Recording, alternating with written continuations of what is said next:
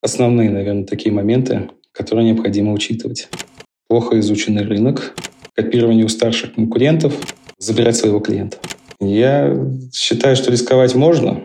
Лиц масштабирования, оно хорошо Всем привет! На связи Газ Кампус, образовательный проект для бизнеса. Меня зовут Константин Иванов, я ведущий подкаста Газ Кампус. Я говорю с экспертами в сфере логистики и бизнеса о том, как предпринимателям и управленцам усилить свои компании. Сегодня я поговорю с Глебом Коллеговым, директором по автоматизации операционных и бизнес-процессов одного из крупнейших грузоперевозчиков в России грузовичков. Здравствуйте. Добрый день, Константин. Наш гость давно работает с логистикой и перевозками. В вебинаре для Газ Кампус он рассказал о 17-летнем процессе становления компании грузовичков, а также поделился опытом привлечения и удержания клиентов и интересными кейсами. Сегодня я хочу поговорить с Глебом о том, какие нюансы нужно знать предпринимателям, если они хотят развивать и расширять собственный бизнес. Итак, первый вопрос. Допустим, я предприниматель. Как я пойму, что мой бизнес готов к масштабированию? Первоначально, наверное, стоит определить для себя, что вы готовы к этому финансово и морально. Также необходимо понимать, что у вас есть уже работающий продукт с положительными отзывами, что ведется отработка негативных отзывов, то есть что продукт довольно-таки стабильный. Также нужно понимать, что нужны будут свободные денежные средства, определенный временной ресурс, и есть также стабильная сложившаяся команда, и вы готовы к ее увеличению. Также не стоит забывать про просчитанную юнит-экономику и определенную э, модель масштабирования. Также про определение рисков. То есть это вот основные, наверное, такие моменты, которые необходимо учитывать. Блиц масштабирования — это рост в рекордно сжатые сроки, когда в погоне за производительностью предприниматели могут жертвовать эффективностью. Как вы относитесь к такому развитию? Если мы будем рассматривать уже имеющийся продукт, то есть довольно-таки стабильный, который готов к масштабированию обычным путем, то это, наверное, довольно-таки рискованно. Вот. Блиц масштабирования хорошо подходит для новых продуктов, либо для каких-то дополнительных услуг, добавок ну, уже имеющемуся либо продукту, либо к уже имеющейся услуге.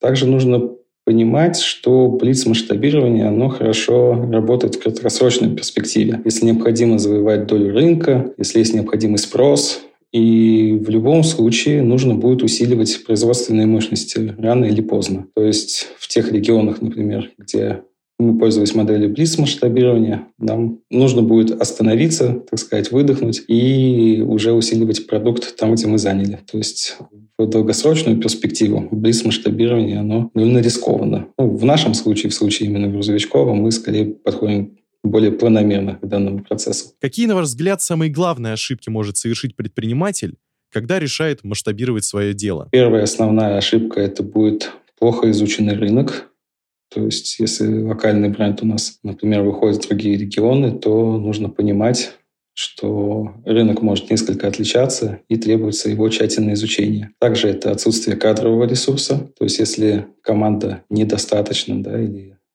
ну, так, с трудом на грани справляется с тем продуктом, который у вас есть, и вы не собираетесь добирать новых людей, их обучать, то это определенно будет сильной ошибкой. Также неустойчивая бизнес-модель и неправильное перераспределение ресурсов.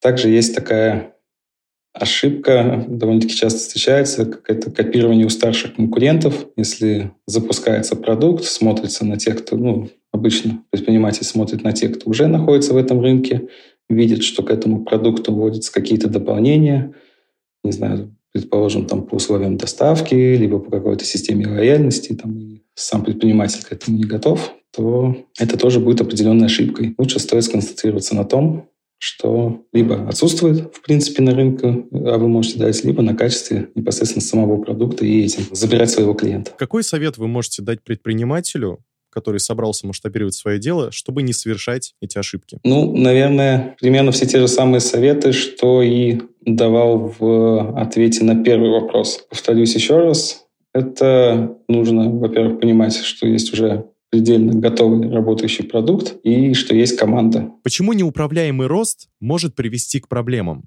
Ведь рост — это же развитие, то есть хорошая тенденция. С одной стороны, конечно же, да. Рассмотрим как пример органичного роста — это развитие человека. Конечности и, в принципе, человек взрослеет и развивается одновременно с внутренними органами, с кровеносной системой, для того, чтобы а, сам этот человеческий организм был предельно функционален. В принципе, то же самое должно происходить а, и с любым бизнесом. Также надо понимать, что большая доля рынка — это не всегда будет увеличение прибыли. Все-таки важно сохранять определенный уровень рентабельности и руководствоваться им при принятия решения о масштабировании, либо о принятии решения о каком-то росте. Как пример мы можем привести в своей практике, это продукты XXL и грузовичков Экспресс. Мы понимаем, что крупные устоявшиеся игроки — это довольно-таки сильная конкуренция, поэтому мы анализируем каждое новое направление там, автомобильных магистралей, и развиваем их постепенно. Насколько опасно быть осторожным на рынке? Вы бы выбрали риск или размеренность? Я считаю, что рисковать можно, если предлагаешь что-то совсем новое и если видны определенные перспективы. В таком случае риск, скорее всего, будет уже оправдан. Если же компания уже сложилась, есть своя клиентская база, уже сложившееся на рынке понимание бренда, то рисковать не стоит. Наверное, уже говорил ранее, весьма непросто восстановить лояльность клиента. Мы все-таки за размеренность, селенизирование рынка, юнит экономики, и конкурентов вне зависимости от того, в какой регион выходим. Как пример, в этом году мы увидели потребность на рынке в складах индивидуального хранения, связанную с миграцией населения. И таким образом у нас э, открылся, открылась новая вертикаль складовичков, которая уже более-менее стабилизировался, занял определенную долю рынка по Санкт-Петербургу и по Великому Новгороду. И мы начинаем продумывать как раз-таки варианты масштабирования для него. То есть, если подытожить, то для какого-то нового продукта, да, можно, в принципе, рисковать. Если же продукт уже состоявшийся, ну, состоявшийся, устаканившийся, то мы все-таки за размеренность. Был ли в вашем деле риск, который по итогу оказался оправданным? Отличный вопрос. У меня скорее есть обратный кейс, когда риск оказался неоправданным. Это я до этого рассказывал у вас про этот кейс на вебинаре.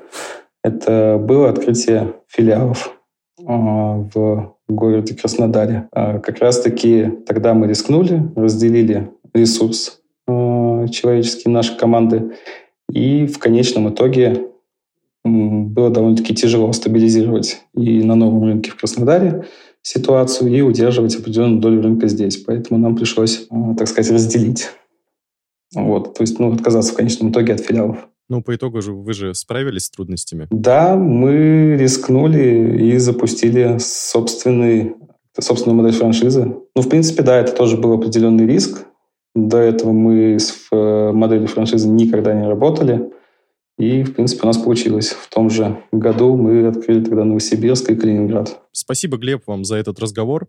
Может быть, скажете что-нибудь в завершении? Хочу еще раз поблагодарить за то, что пригласили, также за возможность провести вебинар. Всем слушателям также большое спасибо и, надеюсь, еще с вами услышимся. Друзья, на сайте проекта «Газ Кампус» вы найдете статьи и вебинары обо всем, что может помочь вашему бизнесу не только выжить, но и развиваться в новой реальности.